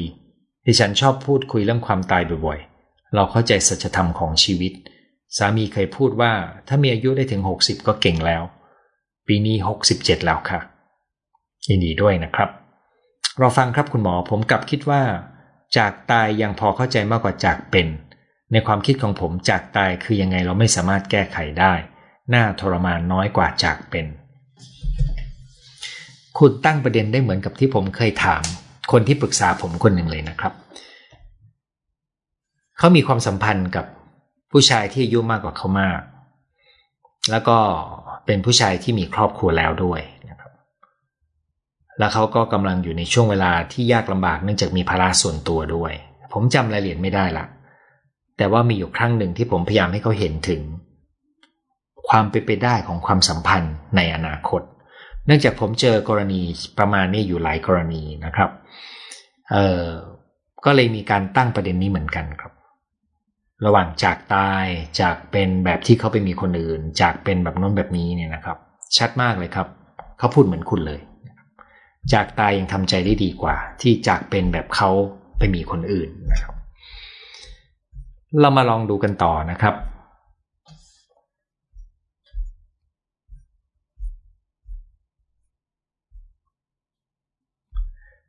คุยเรื่องนี้กันเสมอว่า ถ้าถึงวันนั้นเราจะใช้ชีวิตอยู่อย่างไรคำตอบคืออยู่เพื่อสานต่อสิ่งดีๆ ที่อยากทำไปด้วยกันจนหมดลมหายใจ ส่งมอบ ความดีผลบุญไปให้คนที่จากไป ยังไม่รู้เหมือนกันว่าถึงวันนั้นจะเป็นยังไงคงไม่ง่าย นั่นเป็นเหตุที่เราสามารถหยิบมาเตรียมตัวกันได้นะครับ แล้ววิธีเตรียมตัวก็คือไล่เป็นประเด็นอย่างที่ผมยกตัวอย่างไว้ให้ฟังดูนะครับ สวัสดีค่ะ อายุ 60 กว่าแต่งงาน 30 กว่าปีไม่มีลูก คู่ดูแลดี อายุมากขึ้นก็คิดเหมือนกัน ตื่นมาจะเจอตัวเป็นๆไหมนะครับ จะเจอกันไหม ตัวเป็นๆพอรู้สึกตัวตื่นต้องจับมือเขาว่ายังอุ่นอยู่ไหมคิดแล้วก็ตลกดีนะครับ มันเป็นความวิตกกังวลของคนที่มีความผูกพันกัน หัวข้อตรงใจเลยค่ะ ดิฉันอายุ 50 ต้นๆ ส่วนสามี 60 ปลายๆ ไม่มีลูก ใช้ชีวิตด้วยกันมา 20 กว่าปี แข็งแรงทั้งคู่ เรามีกันสองคนจริง ๆ อยู่กันได้อย่างดี แต่อยู่บนความขัดแย้งกับคนรอบข้างครอบครัวพี่น้อง ที่คนละทัศนคติและวิธีการคิด แทบจะเข้ากันไม่ได้ ถ้าวันหนึ่งคนใดคนหนึ่งเสียชีวิตคงเป็นเรื่องยากสำหรับการต้องใช้ชีวิตคนเดียวในอนาคต เราคุยกันบ่อยมากในเรื่องถ้าคนหนึ่งจากไปอีกคนจะทำอย่างไร ถึงอย่างไร คุณก็ต้องมีคนอื่นในชีวิต ความหมายของผมก็คือมีวงเพื่อนฝูงสังคมหรือคนที่คุณรู้สึกผูกพันหรือไว้วางใจ จะเป็นใครก็ได้ที่ไม่ได้แปลว่าต้องเป็นญาติพี่น้อง เพราะมีคนที่กลับไปใกล้ชิดกับญาติพี่น้องใหม่ หลังจากที่เขาต้องอยู่คนเดียวนะครับ และการกลับไปในครั้งนั้นก็ทำให้เขาได้กลับไปสารสัมพันธ์กับน้องๆได้ดีขึ้น อย่างไรก็ตาม ปมเก่ากับแม่กับแม่ ซึ่งยังไม่เปลี่ยนก็กระตุ้นให้เขารู้สึกแย่มากนั้นคุณอาจจะต้องแต่ละคนต้องหาส่วนผสมต้องหาออกแบบดูว่าจะลงตัวยังไงนะครับพอคิดแล้วก็เศร้าค่ะอาจารย์หมอ แต่ยังไงมันก็คือ สัจธรรมเศร้าแค่ไหน ทุกคนก็ต้องฟังเพื่อเตรียมใจรับมัน สวัสดีค่ะ คุณหมอดิฉันโชคดีมาก ๆ ที่เจอเพจคุณหมอเริ่มติดตามประมาณเดือนหนึ่ง ฟังแนวคิดที่มอบให้ทุกบทที่เปิดฟังเข้ากับชีวิตดิฉันมาก ช่วงสามปีมานี้ชีวิตคิดลบมาตลอด ใครพูดผิดใจนิดเดียวรู้สึกน้อยใจน้ำตาไหล มีอาการชอบอยู่คนเดียวไม่สูงสิงกับญาติเพื่อนบ้าน ใช้ชีวิตเลี้ยงหลานทำเสริมสวยไปวันๆเหมือนชีวิตไม่มีเป้าหมาย จนมาเจอเพจนี้บอกเลยจิตใจเริ่มดี คิดบวกมากขึ้น ตอนนี้ฟังทุกวันเพื่อเพิ่มพลังให้ตัวเองขอบคุณค่ะ ยินดีมากเลยนะครับที่คุณได้ประโยชน์ ขอบคุณที่แบ่งปันมาบอกกัน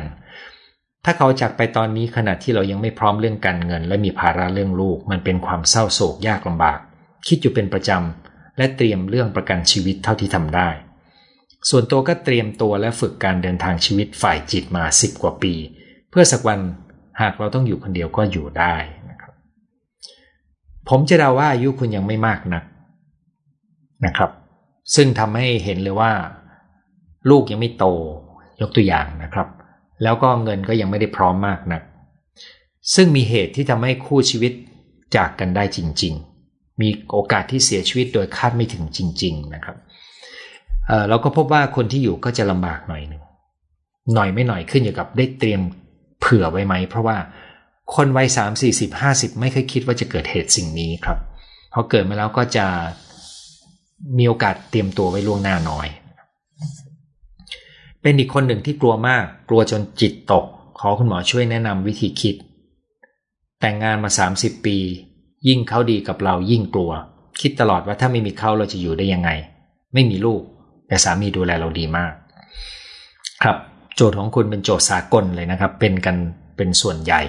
ยกเว้นคนที่เลือกที่จะแยกใช้ชีวิตด้วยตัวเองเป็นให้มากขึ้น รวมถึงคนที่มีโอกาสแยกกันอยู่กับสามี เช่น กรณีของการไปปฏิบัติธรรมหรือฝึกจิตเนี่ยนะครับหรืออีกอย่างหนึ่งที่ผมพยายามพูดถึงบริบทที่อยู่รอบตัวเรา แต่เป็นบริบทที่หายากมากขึ้นเท่านั้นเองแยกกันอยู่ 3 ปี สามีไปทำงานต่างประเทศ ช่วงแรกลำบาก เดี๋ยวนี้เปลี่ยนหลอดไฟเป็น เรียนรู้เรื่องรถซึ่งไม่เคยรู้มาก่อน ส่วนสามีก็ปรับตัว เราเคยคุยเรื่องความตายถ้าใครไปก่อน คนที่อยู่ก็จะดูแลลูกต่อไป หัวข้อครั้งนี้โดนใจที่สุด เป็นสิ่งที่แอบกลัวลึกๆนะครับแอบกังวลลึกๆ แต่พอเริ่มคิดก็มักบอกตัวเองว่าไม่เป็นไรถึงตอนนั้นก็รับมือได้เอง แต่หากได้เตรียมใจเตรียมการไว้แต่เนิ่นๆ ก็จะแน่นอนใช่ไหมคะมันดีกว่าตรงที่ว่าคุณได้ซักซ้อมได้เตรียมการ เรื่องบางเรื่องมันต้องใช้เวลาเตรียมการอยู่นาน เช่น ความสามารถในการอยู่ได้ด้วยตัวเอง การทำอาหารง่าย ๆนะครับเออจริง ๆ แล้วเนี่ยเรื่องของการทำอาหารถ้าถ้าเราไม่ได้เตรียมมาก่อนนะครับ มันถ้าจิตใจของเราเราจัดการได้ การเรียนรู้เพื่อทำให้เรามีอาหารที่ดีเนี่ย เป็นเรื่องที่ไม่ได้ยากเกินนะครับ แต่ตรงนี้มันต้องแล้วแต่ทรัพยากรของเราด้วยแล้วแล้วแต่ไลฟ์สไตล์หรือวิถีชีวิตที่เราเลือกออกแบบด้วยนะครับ แต่เตรียมไว้ก่อนย่อมดีกว่าไม่เตรียมครับ ลืมนึกไปเลยนะครับ ท่านนี้บอก สวัสดีครับคุณหมอความตายนั้นเกิดได้ทุกเพศวัยไม่ทราบกรอบความคิดนี้จะมีรายละเอียดอะไรเฉพาะในแต่ละเพศช่วงอายุหรือไม่ วันนี้ผมตั้งโจทย์ไว้สำหรับผู้สูงอายุนะครับ เพราะว่าเป็นวัยที่เห็นชัดๆว่ามีโอกาส แต่จริง ๆ แล้วมันเกิดได้ทุกเพศวัยจริงครับ เนื้อวันนี้ผมคิดว่าบางส่วนมันมีโอกาสที่จะส่งผ่าน เช่นสำหรับพ่อแม่ที่เลี้ยงลูกเนี่ยเราจำเป็นที่จะต้อง อย่าไปกระตุ้นลูกลูกเรื่องการพลัดพรากมากไปนะครับ เด็กกังวลนะครับ แต่ขณะเดียวกันเราต้องทำให้ลูกเราช่วยเหลือตัวเองเป็นมากที่สุด เพื่อเกิดมีเหตุที่เราไม่อยู่เขาจะได้ยืนได้ด้วยตัวเอง เครือญาติและคนไว้ใจได้ก็ช่วยได้นะครับ มันมีการเป็นเราเรียกว่าเป็นเหมือน buffer หรือว่าเป็นตัวดูดซับแรงกระแทกเพื่อช่วยลดความเป็นปัญหาลงได้ ความเครียดของคนมีคู่ ถ้าอยู่คนเดียวแต่แรกจะไม่วิตกเรื่องแบบนี้นะครับ คุณพูดถูกครับ หัวข้อนี้ตรงมากกังวลทุกวันนี้ขอให้ผ่านทีละวันก็ดีใจแล้วนะครับ หวังว่าเนื้อที่ผมพูด คุณจะได้ข้อคิดและอาจจะเลือกในการลงมือทำบางอย่างนะครับ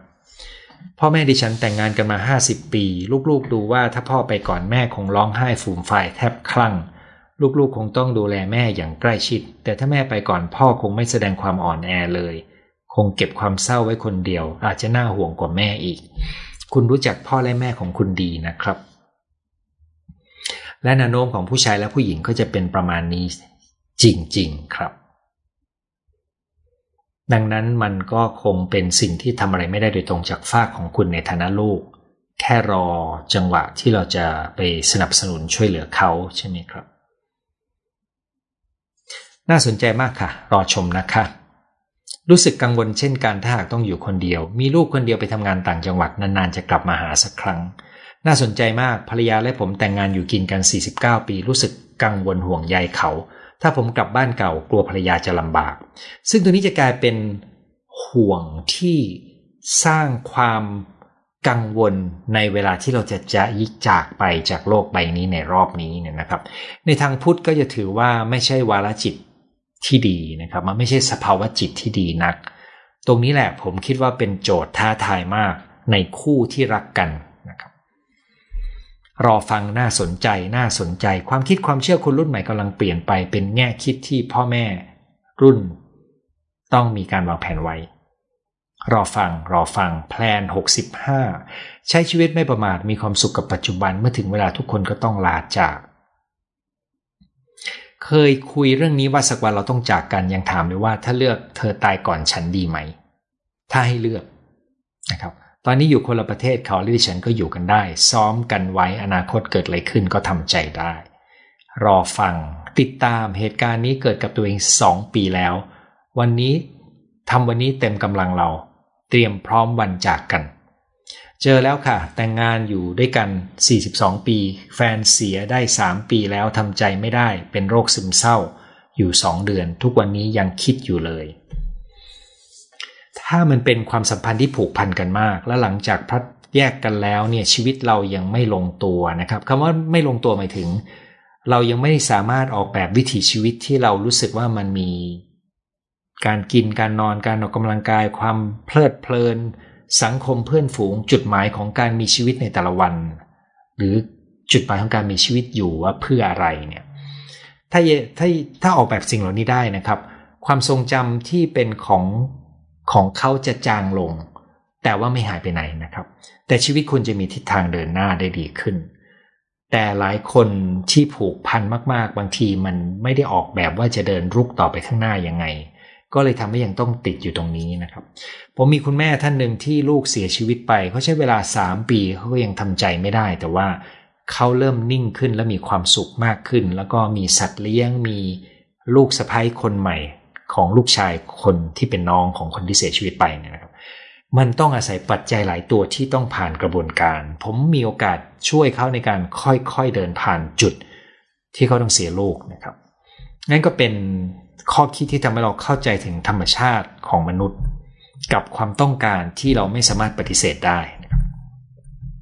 แต่ควรจะวางแผนในการจัดการที่ดีนะครับตอนนี้เรามาดูนะครับมาดูข้อความที่ส่งมาสดในรายการนะครับ ขอบคุณทุกท่านที่ทักทายเข้ามานะครับ อยากได้หัวข้อการสื่อสารกับคุณพ่อวัยเจ็ดสิบกว่าในการทำธุรกิจกงสี ยากสุดๆเลยครับ เพราะว่ามันไม่ได้ขึ้นอยู่กับเรา แต่ว่าถ้ามันมีหลักการการสื่อสารก็มีนะครับ เพียงแต่ เวลาที่ผมเจอคนสูงอายุที่ที่ไม่ฟังเนี่ยก็ไม่ฟังจริง ๆ แต่มันก็ยังมีทักษะการสื่อสารอยู่นะครับ ผมจำไม่ได้ว่าได้พูดไปตอนไหนบ้าง คุณไปใช้หลักกรณีอื่นมาปนได้เลยนะครับ เพราะมันมันเป็นหลักการเหมือนกันในเรื่องการสื่อสาร เพียงแต่มันอยู่ตรงที่ว่าเขาฟังหรือเปล่านะครับ คุณหมอฝนตกตลอดวันตอนนี้ยังตกอยู่นะครับ สวัสดีทุกท่านที่ทักทายมานะครับ ขอบคุณทุกท่านที่ขอบคุณมา แม่เป็นอัลไซเมอร์ ดิฉันเป็นจิตเวทด้วย ต้องดูแม่ด้วยเพลอๆแม่ก็เดินออกนอกบ้านเฉยรู้อีกทีแม่ออกนอกบ้านแล้วต้องเดินตามหาบ่อยๆ อันนี้จะเริ่มเป็นอันตรายแล้วครับท่านอาจจะไม่เหมาะที่อยู่ในบ้านที่ขาดคนดูแลได้ตลอดเวลา ถึงจุดหนึ่งก็ต้องดูครับว่า จำเป็นที่ต้องให้ท่านไปอยู่ในสารบริการที่มีระบบดูแลที่พร้อมมากกว่าการดูแลกันเองไหมนะครับ แต่ตรงนี้ขึ้นอยู่กับทรัพยากรที่คุณมีกับความตั้งใจของคุณนะครับ เพราะถ้าพูดตรงๆ การดูแลด้วยลูกหลานหรือในบ้านตัวเอง ย่อมดีกว่าการส่งไปดูแลที่สถานดูแล ผู้สูงอายุที่มีปัญหาสมองเสื่อม แต่มันไม่ใช่ไม่ใช่ทุกบ้านที่จะมีทรัพยากรในการจัดการเรื่องเหล่านี้ได้ อันนี้จะเป็นอีกเรื่องหนึ่งที่อนาคตก็จะเป็นเรื่องใหญ่ ฟังคุณหมอทุกคลิปเลยค่ะ เพิ่งได้ฟังสดวันนี้ ขอบคุณนะครับ ยินดีครับ เป็นคนชอบเก็บโตมาแบบหันซ้ายมีพ่อเลี้ยง เป็นแพนิคทุกวันนี้คิดว่าถ้าแฟนจากไปเราจะอยู่ได้ไหม ซ้อมคิดทุกวัน ทั้งที่เราวางแผนชีวิต ถ้าคนในตรงหนึ่งต้องอยู่คนเดียว แต่พอคิดรู้สึกใจหาย เข้าใจคือคุณเข้าใจในเชิงเหตุผล แต่ในเชิงอารมณ์มันไม่ง่ายนะครับเพราะฉะนั้นถ้าคุณอาจจะต้องรีบเยียวยาแพนิคก่อนนะครับ เพราะว่ามันเป็นอาการของคนที่มีความกังวลบางอย่างอยู่ข้างในด้วย แล้วก็หนึ่งในความกังวลของมนุษย์เราก็คือความกังวลการพักพากนี่แหละครับ ช่วงนี้เครียดง่ายมาก ตั้งแต่ไปผ่าตัดมดลูกรังไข่ทิ้ง อืม ข้อนี้ผมไม่มีความรู้ที่จะให้เพิ่มอะไรนะครับ แต่ว่ามันขึ้นอยู่กับคุณอายุเท่าไหร่ แล้วมันมีผลกับฮอร์โมน แล้วคุณได้รับฮอร์โมนอยู่ไหม ซึ่งคุณอาจจะต้องบอกหมอประจำตัวดูนะครับ ขอถามนอกเรื่องนอนกลางวันทำให้สมองเสื่อมจริงไหมเออโดยหลักแล้วการนอนกลางวันในเวลาสั้น ๆ เพื่อพัก เป็นข้อดีของสมองครับ ผมไม่รู้คุณไปเอามาจากไหนนะครับ แต่ว่าคุณต้องแยกระหว่างความเป็นเหตุเป็นผล กับการพบในส่วนที่เป็นการศึกษาที่มีความสัมพันธ์กันแบบที่ไม่ใช่เหตุผลนะครับ เช่น สมมติว่าสมองกำลังจะเสื่อมแล้วทำให้พลังงานตกก็เลยไปนอนกลางวัน แล้วต่อมาก็คิดว่าอ๋อเป็นเพราะนอนกลางวันเลยสมองเสื่อม ไม่ใช่ครับ มันเป็นอาการที่เกิดคู่กันมา หรือมันเกิดนำมาก่อน แต่ถ้าเอาเรื่องสมองเป็นตัวตั้ง การนอนพักให้เพียงพอย่อมดีกับสมอง การนอนกลางคืนตามเวลาย่อมดีที่สุด แต่การเก็บงีบกลางวันสั้น ๆ เป็นเรื่องที่ดีกับสุขภาพได้นะครับ เพิ่งมีโอกาสฟังไลฟ์ครั้งแรกเป็นหัวข้อน่าสนใจมาก พยายามเตรียมตัวเตรียมใจสำหรับการต้องแยกจากทำดีต่อกันทุกวันหลังเกษียณ สนใจศึกษาธรรมะเพื่อเตรียมการพลัดพรากการนอนไม่หลับสำหรับผู้สูงอายุถือเป็นโรคไหม เอ่อผู้สูงอายุจะมีการหลับตื้นขึ้นนะครับ แล้วก็อาจจะหลับได้ไม่ลึกพอ แล้วก็มันจะเป็นท่อนๆ แล้วก็สั้นลงนะครับนั้นคุณภาพการนอนโดยรวมเสียไป แล้วบางคนหลับแต่รู้สึกว่าตัวเองเหมือนไม่หลับถ้าก็มีปัญหานะครับ มันมีสารอาหารเสริม มันมีกิจวัตรหลายอย่างที่จะเป็นประโยชน์นะครับ หลักวิธีนี้ใช้ได้กับทุกความสัมพันธ์ไหม เพราะไม่มีคู่แต่มีพี่น้อง คล้ายกันในบางข้อคุณลองฟังและเทียบดูว่าข้อไหนที่คุณชอบลองเอาไปลองทำดูนะครับ แล้วลูกต้องเตรียมแผนยังไง เพื่อช่วยเหลือในอนาคต มันขึ้นอยู่กับลูกคุณอายุเท่าไหร่นะครับ เพราะว่าแล้วขึ้นอยู่กับว่าคุณอยากจะช่วยเหลือลูกอะไรบ้าง จึงเป็นรายละเอียดเยอะมากที่ไม่รู้จะตอบเพิ่มยังไงนะครับ เอาเป็นว่ามันขึ้นอยู่กับว่าคุณได้คิดกับมันแล้วออกแบบมันยังไงละกัน ผมยกตัวอย่างนะครับ สมมติลูกคุณโตแล้ว แล้วเขาทำงานแล้วเขามีไรายได้ ก็จะมีคำถามว่าเรายังต้องช่วยเหลือเขาไหม ถ้าเป็นวัฒนธรรมซีกโลกตะวันออกพ่อแม่จำนวนหนึ่งยังมีการช่วยเหลือลูกอยู่นะครับ แต่ซีกโลกตะวันตกโดยทั่วไปเขาจะถือว่าลูกโตก็จะดูแลตัวเอง ยกเว้นบ้านนั้นมีทรัพย์สินมรดกนะครับ ในส่วนของตัวผมก็คุยกับลูก ตั้งแต่ตอนที่เขาเรียนมหาลัย ก่อนเข้ามหาลัยหน่อยหนึ่งด้วยว่า เรื่องการเรียนไม่ต้องห่วงเลยนะครับ เรียนในประเทศไทยปริญญาตรีเรียนในประเทศไทย ถ้าอยากเรียนไปเมืองนอกหาทุนนะครับ เพราะว่าพ่อรับราชการไม่ได้มีเงินนะครับ แล้วก็เขามีหน้าที่ดูแลตัวเองครับ แต่แน่นอนว่าความที่เรา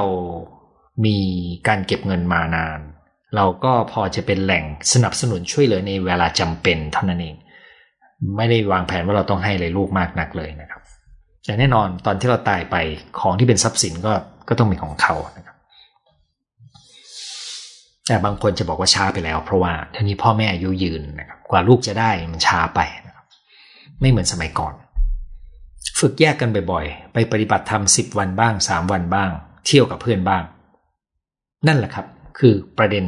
ที่สองเลยที่บอกว่าต้องฝึกอยู่คนเองอยู่เองตามลำพัง ฟันคุณหมอเล่าเหมือนเห็นภาพชีวิตตัวเอง ติดที่ว่าห่างกันไม่ได้ เพราะเป็นลมชักกับแพนิคพอป่วยเราต้องพึ่งเขามาก ยิ่งไม่มั่นใจ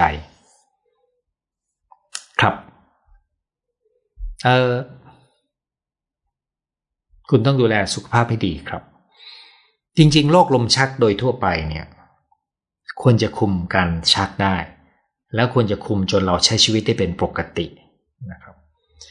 โรคแพนิคก็ควรจะรักษาให้หาย ถ้าคุณกินยาแล้วยังไม่หายสนิท ผมจะเดาว่าคุณมีปมเก่าครับคุณอาจจะสงสัยว่าทำไมผมพูดเรื่องปมค้างใจเยอะเพราะว่า ผมดูมาแล้วผมเห็นว่ามันสัมพันธ์กันนะครับคุณอาจจะต้องไปแก้ที่ปมค้างใจของคุณ บางมดฝนพร่ำภาพเสียงชัดเจน ดูมาทุกคลิปมีประโยชน์มาก คู่เราตรวจสุขภาพทุกปี แข็งแรงมีเวลาก็ทำสิ่งที่เราชอบท่องเที่ยวชมวิว หัวข้อถูกใจมากกำลังคิดและเตรียมตัว อยากได้หัวข้อคำแนะนำคุณหมอเรื่องการสื่อสารกับคุณพ่อคุณแม่ที่มีอายุมาก เรื่องปมค้างใจจากการเลี้ยงดูที่แกไม่มีเวลา การมีสองครอบครัวทำให้ลูกเกิดปัญหามาอย่างปัจจุบัน คืออย่างนี้ครับ เวลาผมพูดผมจะพูดเป็นกรณีหลักการใหญ่ ๆ นะครับเพราะพูดเป็นกรณีเฉพาะมันยากเหมือนกัน ยกเว้นผมเจอเคสมา ผมก็เลยเอามาแบ่งปันน มีหัวข้อหนึ่งกำลังรอยอยู่ ก็มาจากเคสกับนักเรียนที่มาเรียนในหลักสูตรเหมือนกัน สบายดีคุณหมอจาก FC สปปลาว ตอนนี้ผมอ่านข่าวเกี่ยวกับสปปลาวเยอะเลยนะครับ เกี่ยวกับความสัมพันธ์เกี่ยวกับความพัฒนาแล้วเกี่ยวกับวิกฤตด้วยนะครับ เป็นกำลังใจให้คุณนะครับ จากมาเลเซียนะครับ เพื่อนต่างวัยผู้หญิง 60 ปลายปลายไม่มีลูกเพิ่งเสียสามี แกว่าเวเคว้งคว้าง จมกับความเศร้าพยายามหาทางออก คิดว่าถ้ามีเพื่อนคุยจะดีขึ้น มาบอกให้เราแนะนำแอปหาคู่ให้ แต่เราเป็นห่วง กลัวมิจฉาชีพ ช่วยยังไงดีเอ่อตรงนี้มันเป็นเรื่องยากอย่างหนึ่งนะครับ เพราะว่าเขามีความตั้งต้องการสิ่งนี้อยู่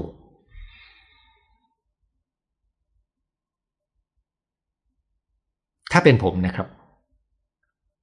ผมอาจจะ แต่จริงๆมันต้องขึ้นอยู่ว่าคุณมีเวลาให้เขาแค่ไหนนะครับ เพราะเราไม่ได้โยนเครื่องมือตัวแอปหาคู่ไปให้เขาแล้วปล่อยเขาไปเรียนรู้มันเองนะครับ ผมคิดว่ามนุษย์ทุกคนต้องการสายสัมพันธ์ครับ แล้วพื้นที่ไหนที่จะทำให้เขามีสายสัมพันธ์ได้ ดีกว่าไม่มีสำหรับเขาแล้ว แต่พื้นที่ไหนที่มีมิจฉาชีพ ซึ่งตอนนี้มันก็มีทุกที่เนี่ย เขาจำเป็นที่จะต้องรู้ เพราะว่าคนที่กำลังว่าเวและเหงาเนี่ยเสี่ยงมากกับการถูกหลอก ผมไม่มีโจทย์เฉพาะเลยนะครับ แต่ผมรู้อย่างหนึ่งก็คือ ถ้าสมมุติว่าผมได้คุยกับคนคนนี้ ซึ่งผมไม่มีโอกาสได้คุยอยู่แล้วนะครับ ถ้าผมได้คุยกับคนคนนี้ ผมจะช่วยเขาทำความเข้าใจในอารมณ์ความรู้สึกและจัดเรียง เป้าหมาย แล้วก็เห็นทักษะที่เขาต้องฝึกฝน รวมถึงการอยู่เอง ตามลำพังแต่แน่นอน ถ้าเขาเศร้าอยู่เราจะไม่ไปเริ่มต้นบอกว่าคุณต้องฝึกอยู่กับตัวเองนะครับ มันไม่เชื่อมกับความรู้สึกของเขาในตอนนั้น อายุ 71 อยู่คนเดียวยังช่วยตัวเองได้ทุกอย่าง เป็นกังวลช่วงหมดแรง ถึงลม ถึงหมดลม คิดไม่ออกเลยว่าจะทำยังไง แนะนำด้วย ปัจจุบันอยู่ได้ด้วยสวัสดิการรัฐ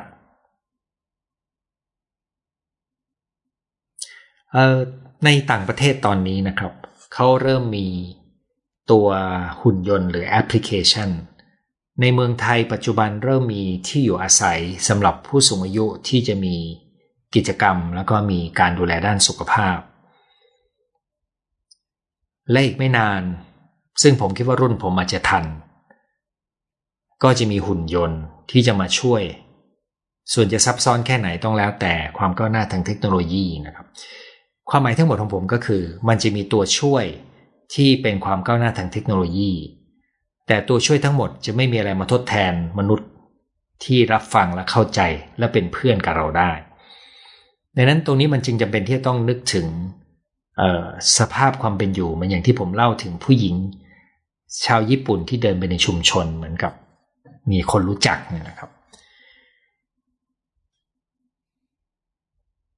อาจจะต้องมีเครื่องมือที่คุณจะเรียกขอความช่วยเหลือได้ด้วยนะ ผมคิดได้แค่นี้ในตอนนี้นะครับ เวลามีคนมาเกลียดสิ่งที่เราชอบจะรู้สึกแย่ ถึงจะรู้ว่าความชอบแต่ละคนต่างกัน ที่แย่กว่าตัวเราเกลียดสิ่งนั้นไปด้วย ควรแก้ไขยังไง โจทย์ข้อนี้ไม่ทราบรายละเอียด แนะนำยากมากครับ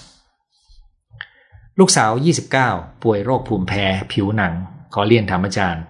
ไม่มีความรู้เลยครับจากอเมริกา คนละคนกันนะครับ ได้ดูคลิปอาจารย์ย้อนหลังช่วยให้เข้าใจเรื่องต่างๆ มาก ขอบคุณอาจารย์มาก ตอนนี้กำลังดูแลคุณแม่อยู่เพราะคุณพ่อเสียไปเมื่อหกปีก่อน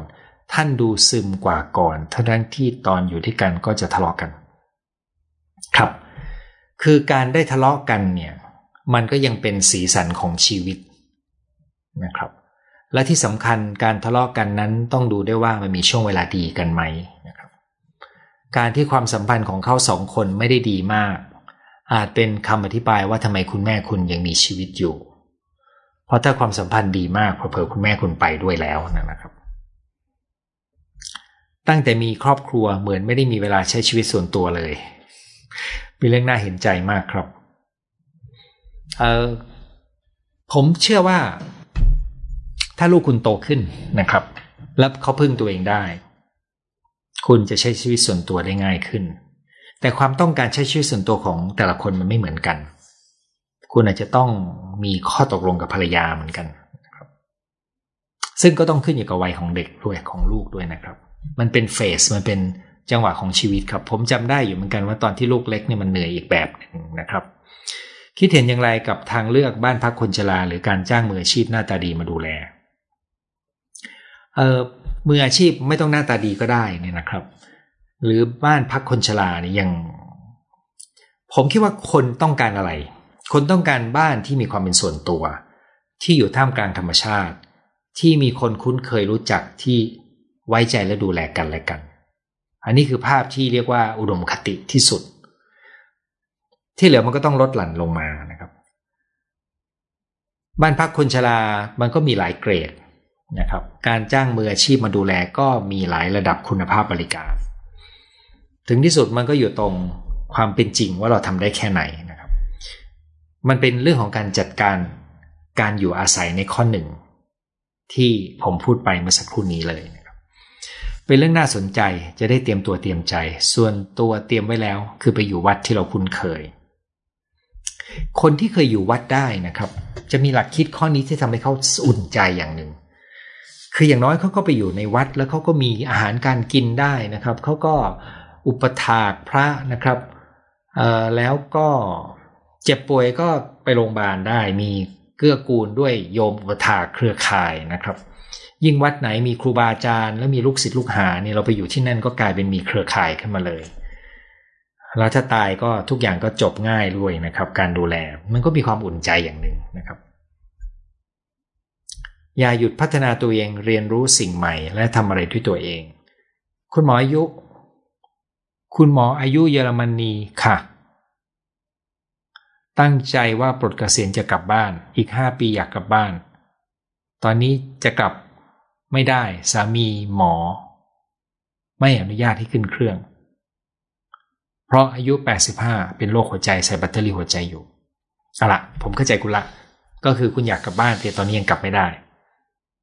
ถ้าตอนนี้กลับไม่ได้ เพราะสามีคุณสุขภาพไม่พร้อม จะพร้อมก็แต่เมื่อเขาไม่อยู่แล้วสิครับ หรือ คุณกลับมาคนเดียว แล้วก็ไปเป็นมามามันเป็นเรื่องของการคิดหาทางออก เพื่อตอบความต้องการของเรานะครับขอคำแนะนำการอยู่ยังไงให้เข้มแข็งต่อเมื่อเขาจากไป หลักการ 4 ข้อนั้นเนี่ยนะครับ เป็นพื้นฐาน แต่ถ้าว่ายังขาดอะไรอยู่อีกไหมก็คือ สังคมเราพูดไปแล้ว จุดมุ่งหมายของชีวิต ซึ่งผมเชื่อว่ามนุษย์ ถ้ามีช่วงเวลาที่ใจสงบพัก และมีช่วงเวลาที่ได้เห็นธรรมชาติในภาพกว้าง มีช่วงเวลาทบทวนที่ถอยจากความทุกข์ที่เกิดขึ้นในชีวิตประจำวันนะครับ เราจะหาความหมายของชีวิต แล้วเราจะรู้ว่าเราจะทำยังไง เหมือนกับคำตอบมันอยู่ข้างในนะครับ คุณหมอวิทย์ ตั้งใจว่าจะเรียนคอร์สกับคุณหมอเรื่องปมข้างใจ คุณหมอวิทย์ ดิฉันอยู่เยอรมนีเป็นคนที่วิตกกังวลง่าย ตั้งใจว่าปลดเกษียณจะกลับบ้าน ครับ สามีเสียอายุตอน 47 ตอนนี้ 49 ย่าง 50เงาเงาในบางเวลาเสียดายที่ไม่ได้แก่เท่าไปด้วยกัน ไม่คิดจะมีใครอีกเลย ครับ เออมันเป็นทางเลือกของเรา ของคุณที่จะเลือกได้ว่า จะมีเพื่อน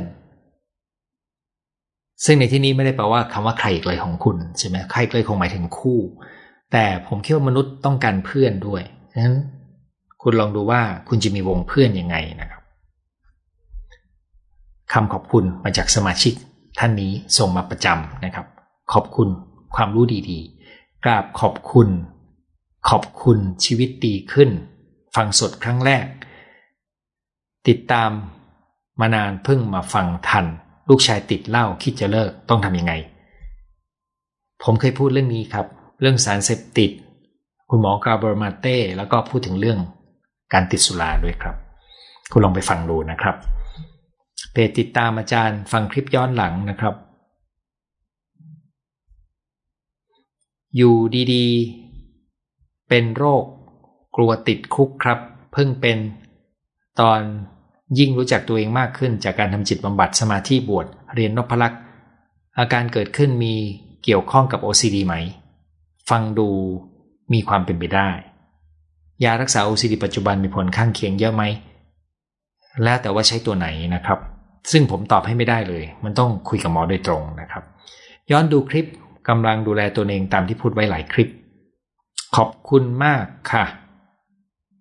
ขอบคุณอาจารย์ที่มาพูดให้ความรู้ แต่งงานมา 40 ปี ใจเขาไม่ผูกพันกับครอบครัวเรา พยายามอดทนเพื่อให้ลูกมีความอบอุ่นอบอุ่น แฟนก็พยายามออกจากครอบครัว มีหญิงไปเรื่อยๆ ลูกจะมีปัญหาหนักใจมาก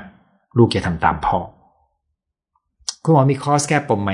มีโดยตรงเลยครับ แต่เป็นคอร์สออนไลน์เรียนทางซูมนะครับ ถ้าคุณสนใจไปดูรายละเอียดได้ที่เว็บไซต์ในหน้าตามนี้ดูนะครับ อิตาลี หรือส่งมาทางไลน์สะกดแบบนี้นะครับไลน์หมอประเวศจากอิตาลีถัดมาเป็นโรคลูกสาวเป็นโรคซึมเศร้ากำลังรักษาแกถามว่าเรามีชีวิตอยู่เพื่ออะไรควรตอบอย่างไร ไม่รู้จะพูดยังไง คือเวลาที่เขาถามแบบนี้มันมันไม่มีสูตรสำเร็จในการตอบครับ แต่มันต้องถามใจเราดูว่า เวลาที่เขาถามแบบนี้มันมันส่งผลกับเรายังไง อันหนึ่ง อีกอันหนึ่งก็คือที่เขาถามเขาเขาหมายถึงอะไรนะครับ คือคนที่เป็นคนที่กำลังเศร้าอยู่บางทีมันมันหาความหมายของการมีชีวิตอยู่ไม่ได้จริง ๆนะครับ แล้วก็ผมมีคนจำนวนหนึ่งที่มีคำถามแบบนี้นะครับ แต่ผมไม่ได้รู้สึกว่าผมต้องตอบเขาทุกคำถาม และต้องไม่คิดว่าคำตอบนั้นจะต้อง make sense สำหรับเขาบางครั้งผมตอบคำถามด้วยการตั้งคำถาม ว่าที่คุณถามคำถามนี้เนี่ย มันมีความรู้สึกอะไรข้างในใจ ซึ่งแปลว่าเราไม่ได้ตอบคำถามเขา แต่เราพลิกเพื่อทำให้เราได้ตั้งคำถามกับเขาแทน อาการคิดมากกังวลล่วงหน้าไปก่อน ป่วยเป็นโน่นเป็นนี่ร้ายแรง ไปหาหมอหรือตรวจ โรคที่กังวลให้รู้แล้วรู้รอด คือคนที่เป็นแบบคุณจะไปตรวจ จนกระทั่งตรวจแล้วเสียเงินตรวจแล้วเสียเงินซ้ำๆจนกระทั่งหมอเขาเริ่มรู้สึกว่าเอ๊ะถ้าจะไม่ใช่โรคอะไรเขาจะส่งพบจิตแพทย์ ก็เป็นความวิตกกังวลประเภทหนึ่งนั้น ถ้าคุณไม่สบายใจมาก แล้วคุณยังไม่ได้เสียเงินมากแล้วคุณมีเงิน แล้วก็อย่าตรวจสิ่งที่เป็น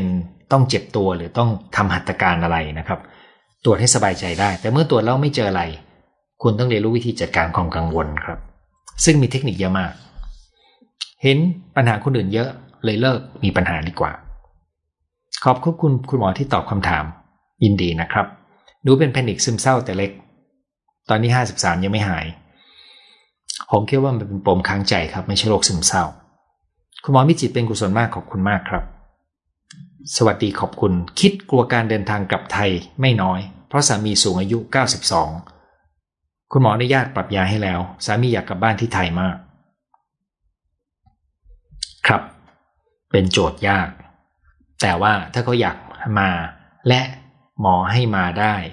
ก็ต้องดูว่าคุณจะมีแผนสำรองอะไรไว้บ้างนะครับ พ่อแม่ 84 ไม่เคยยอมคุยเกี่ยวกับความตายการเตรียมตัวตายหรือรับมืออย่างไร นั่นเป็นอีกโจทย์หนึ่งที่ ยากเช่นกันครับ ผมไม่มีคำตอบเหมือนกันนะครับ นั่นคือทั้งหมดที่เราได้คุยกันมาในวันนี้นะครับ เตรียมรับมือในวันที่คู่ชีวิตจากไป เป็นโจทย์ที่คนที่มีคู่ ต้องเจอแน่ๆไม่ช้าก็เร็ว เมื่อกี้มีคนพูดว่าจากเป็นกับจากตายนะครับแล้วก็คนที่ไม่มีคู่ก็ยังต้องสูญเสียคนรัก ในแบบใดแบบหนึ่ง มนุษย์กลัวการอยู่ตามลำพังอย่างโดดเดี่ยวครับ คู่เป็นคนที่เราหวังพึ่งพิงก็จริง แต่เรายังต้องมีวงสังคม มีเพื่อนฝูงที่จะช่วยเรา มีคนรอบตัวในวันที่เราจะต้องอยู่ตามลำพังนะครับ นั่นคือทั้งหมดสำหรับคืนนี้ครับ สัปดาห์หน้าพบกันใหม่สองทุ่ม วันนี้สวัสดีครับ